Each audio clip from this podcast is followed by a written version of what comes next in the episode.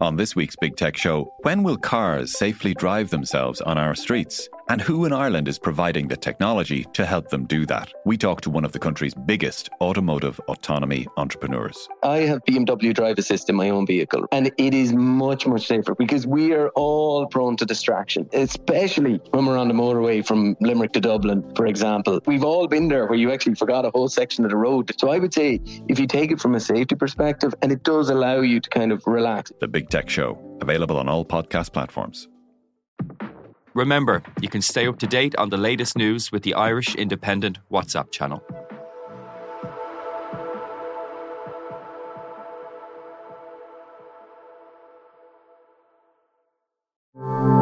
If you like the Indo Daily, you can follow us on Apple, Spotify, or wherever you get your podcasts. Today's podcast has content some listeners may find distressing. Today on the Indo Daily, I've been used everything from the C word to you're a yellow uh, B I T C H. I'm going to spell it in case there's any younger listeners. I've been told I should be raped or removed from Ireland. Deported is generally the general uh, uh, threat or that something should happen uh, to me in terms of getting me out of politics. I remember getting a, a, letter to the office that was hand delivered um, threatening to, to rape me. And I was trying to kind of not let on to the girls in the office that I was as worried about it. Fearful for their safety, Ireland's female politicians and their treatment by online trolls. I do not choose to be sexualised in this way, to be in media articles with sexual content but because some man decided to send me sexually explicit videos, it is there forevermore for everyone to see. All of this is without my consent. I do not want to be a victim. I take pride in my work, and I am a private person, and I just don't like it. The personal impact on me is difficult to describe. What you just heard there were extracts from the victim impact statement provided to the courts last week by Fine Gael TD Jennifer Carroll McNeill. Now, this powerful statement details a campaign of harassment against the politician by an internet troll. And so today on the Indo Daily, we want to examine the growing trend of online and in person abuse against women in politics. What is driving this misogynistic behaviour? And most importantly, what can be done to tackle this political pandemic of abuse? I'm Siobhan Maguire, and today I have two female politicians joining me to tell their own experience of online abuse. Fianna Fáil Senator Lisa Chambers and Green Party councillor and former Dublin Lord Mayor Hazel Chu. Lisa, can you tell me how the online trolling began for yourself? Um, I think it, it, it began really from when I entered politics, but it, it, I suppose it, it it got more intense or it grew. Um, the longer I was in politics, the higher the profile that I had. Um, so I, I, didn't really notice it getting worse until I realized, God, it has actually increased. So it, I think from the moment you enter politics, you are considered fair game. Um, I think people speak to and speak about politicians in a very different way to how they would speak about any other member of, of the public. Um, I think we're considered just to have a thicker skin and that it's acceptable to, to say certain things to politicians. Uh, and that, that's always been there to a degree. But because of the online space now, because we operate you know across all these these these fairly new platforms in the last in the last decade or so you know twitter facebook instagram and others um, there's just a lot more space now for that type of commentary. And of course you have the added um, challenge of anonymity. So people can say what they want but they don't have to put their face or their name to it. Um, and unfortunately you know there there is there are people out there that think it's okay to abuse um, to abuse politicians and others, um, and that has led to quite a toxic environment for for us to operate in because you know we can't simply not we, we can't not engage with social media. It really is part and parcel of the job now. Um, so you're just trying to manage that, and it can be it can be tricky. And uh, Jennifer Carroll McNeill's statement is a powerful one. And we really get the sense of just how fearful she was about all of this. Was there any stage in, in your own experiences of um, uh, online trolling, Lisa, that you were feeling afraid? Yeah, definitely. I, I remember getting a, a, letter to the office that was hand delivered, um, threatening to, to rape me. And, you know, my obviously my staff opened that first, but the fact that it was hand delivered was really, oh um, goodness. you know, that was really that yeah, that really um, what's the right word? I suppose I was scared, and I was trying to kind of not let on to the girls in the office that I was as worried about it, and that was a good few years ago now, and I didn't report it, and that was the wrong thing to do. I should have done that. Yeah. Um, I the way I dealt with it was I, I ripped it up and put it in the bin and tried to forget about it, and I didn't think about it after that. But looking back, I can see that I should have reported that. And thankfully, nothing ever happened. And I do remember another, um, it was going on for a few years, kind of maybe every six months, I'd get start getting these tweets online. I knew who they were from, and I knew that the person had mental health issues. Um, and I also knew that that person knew where to find me if they wanted to. Um, nothing ever came of it. And again, I didn't go to the Gardaí, and I should have done. And it's, I suppose, I didn't really know how to deal with it. If it were to happen to me today, I would be much better prepared and I would know what to do. Probably with the, I suppose, with having more experience and being a bit more, um, I suppose, yeah, just more experienced in the job that I'm doing and understanding that it's important to report these things. So, yeah, you do. I can understand from Jennifer's experience reading her victim impact statement and what she had been through. Because I've been through campaigns, you know, so many people know where you are at every moment of the day during a campaign. So you're very, it's very easy to find you. And I can see why she was talking about that that chilling effect of you know being out and about and looking over your shoulder and wondering is that person going to be around the corner? Because they know where you are but you don't know where they are. So there is a, it's a particular set of circumstances when you're in public life um, you have to be accessible to people. We're a small country. People want access to their politicians um, but that means that your whereabouts are very well known most days and that brings with it its own um, i suppose its own risks if i can put it that way it's interesting listening to you, Lisa, because you, you said a couple of times, you know, uh, when when you didn't report it, you're like, uh, I I should I should have reported, and I didn't, and I should have, and I didn't, and and this is the thing with uh, people who are uh, victims of online trolling that somehow it's it's your fault for not um, highlighting it or or tackling it in a different way, when really the the answer here is uh, people need to understand it's not okay to hide behind a computer and say really nasty, scary, horrible things to people or send letters to that effect. Yeah, absolutely, and it, that that is an important message to put out there. And you know, just to say, of course, in this job, you expect a certain level of criticism, critique. You're you're you're going to get comments that you're not going to necessarily like to read. Um, but it's absolutely fair to be critiqued on the work that you do or that you don't do or your policies or your position on things. That's fine. And we expect that. It's where it crosses the line into the personal or where there is abusive language or threats to the individual. That's the stuff that needs to be called out. Um, and it, it does impact, you know, at the end of the day, you're only human. So if you're reading you know a barrage of negative comments um, about yourself you know it does it does get into your head and it does it does impact on your confidence and you know like it's the, we, we often say among colleagues guys just don't don't look at twitter before you go to bed or don't don't read too much of that stuff because we all understand that actually the impact on your mental health from looking at it too often is not positive. Um, so we all have to kind of manage that interaction by being present online and available online but also trying to limit how much of the negativity that you're reading and taking in because it does impact on your, you know, on, on your mental well-being, I think. And how do you tackle something like this? Well, I think even having conversations like this, um, calling it out, saying that it is a problem, that it does happen, that it does exist, and challenging that cultural um, viewpoint that it's that you know the politicians are fair game and you can say what you like whenever you like, you know, to kind of say, well, actually, that's not true. You can't just say what you like when you like you know when it's not factually correct or it's very personalized so i think it's about just starting to push back talking more about it um, and creating a culture of it being unacceptable as opposed to being acceptable uh, and it will take time but you know like with anything you have to start somewhere Um, and over time, I think we can do that. It's a huge privilege to do this job. It's the, one of the most rewarding jobs you could ever do.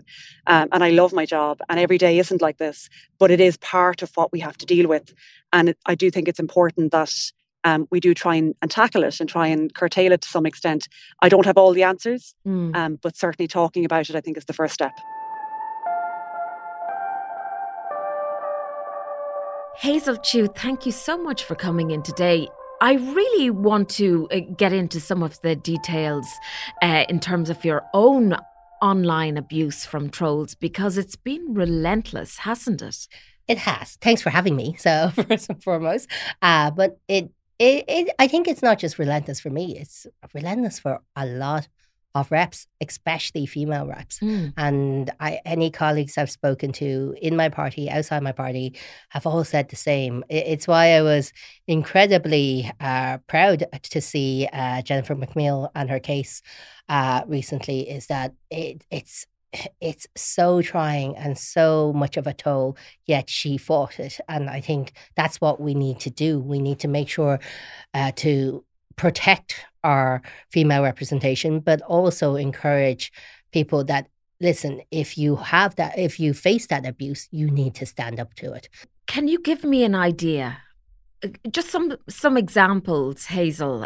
Am I allowed curse? Yes, you can. Ah, well, I've I've been used everything from the c word, is this unt, to you're yellow uh, b i t c h. I'm gonna spell it in case there's any younger listeners. I've been told I should be raped or uh, removed from um, Ireland. De- deported is generally the general uh, uh, threat, or that something should happen uh, to me in terms of getting me out of politics. There was one particular message was uh, someone should really make sure when Hazel gets into her car, it explodes. And is that a serious threat? If someone was saying it to my face, or perhaps handing me a letter to it, or saying it more frequently, I perhaps would take it very, very seriously.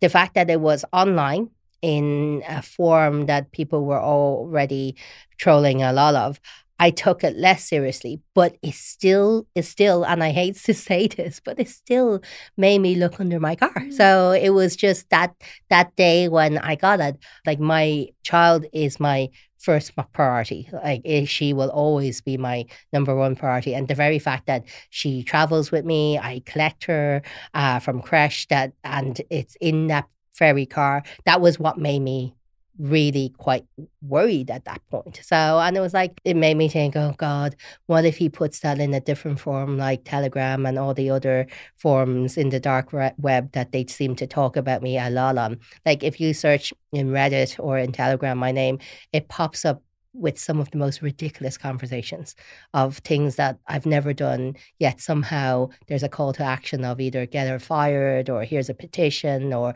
we must go protest her uh, outside her house. And it's things like that you kind of go, is it worth it? Hazel, can you tell me about some of the, the tougher days you experienced?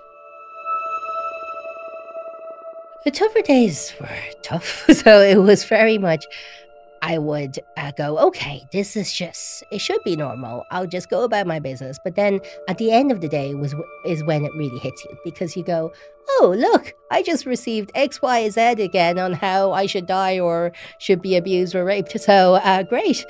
And you, you go to bed looking at these messages and go, wow, okay. Uh, and you do question, you kind of go, did I do something? So did, am I encouraging this or uh, should I just get out of the, uh, um, this game altogether? And you go to bed with those thoughts. And what will happen is you will end up well, in my case, what will happen is you'll just end up having a bit of a sob. So, uh, and you go, oh my God. Uh, and you wake up and those are the days where you also wake up and you dread it. You dread kind of doing doing the job that is bringing you this to your phone or your door or your um, voicemail and you, you go oh am i should i continue doing this and those are slightly dreadful days because it carries on to the rest of your day and you start kind of wondering. And you do like a lot of people my mom will probably call me a wuss saying this uh, uh, on air but like you do have a bit of a cry. It's not even just someone telling you you're not good enough. It's someone telling you that they're going to come and har- harm you and they're going to come and hurt you because you're doing your job. So you start to wonder about yourself and then you start to feel quite horrible. So, and those are the days that I just tend to have a bit of a cry, so or a lot of a cry, and you can go, "Oh my God, I'm leaving this altogether," and some, and then it passes. It, it does pass, and this is the thing I would like and encourage a younger generation of girls and people, or not even younger, anyone who wants to go into politics, please do. Because as much as I'm outlining kind of the abuse and the effects, I'm also pleading with everyone to help change it. And the only way we can is to have more women at the table. I, I look at Lisa Chambers, who was part of your podcast today, is that I, I think it's amazing what she's done when it comes to the stalking legislation, her and various other people. But I also felt really sad that it kind of took some personal experience for her to, um, I, I guess, not understand. I'm, I'm, sure she understood anyway, but it was that kind of she had some eh, personal experience of the matter, and that's really heartbreaking. A man will never understand the fear you have when you're going home on a given night and uh, you don't feel safe, or you're clutching your keys in your hand, going out for a walk in the nighttime. Like we've had this whole conversation mm-hmm. at the start of this year about uh, gender violence and what we should be doing.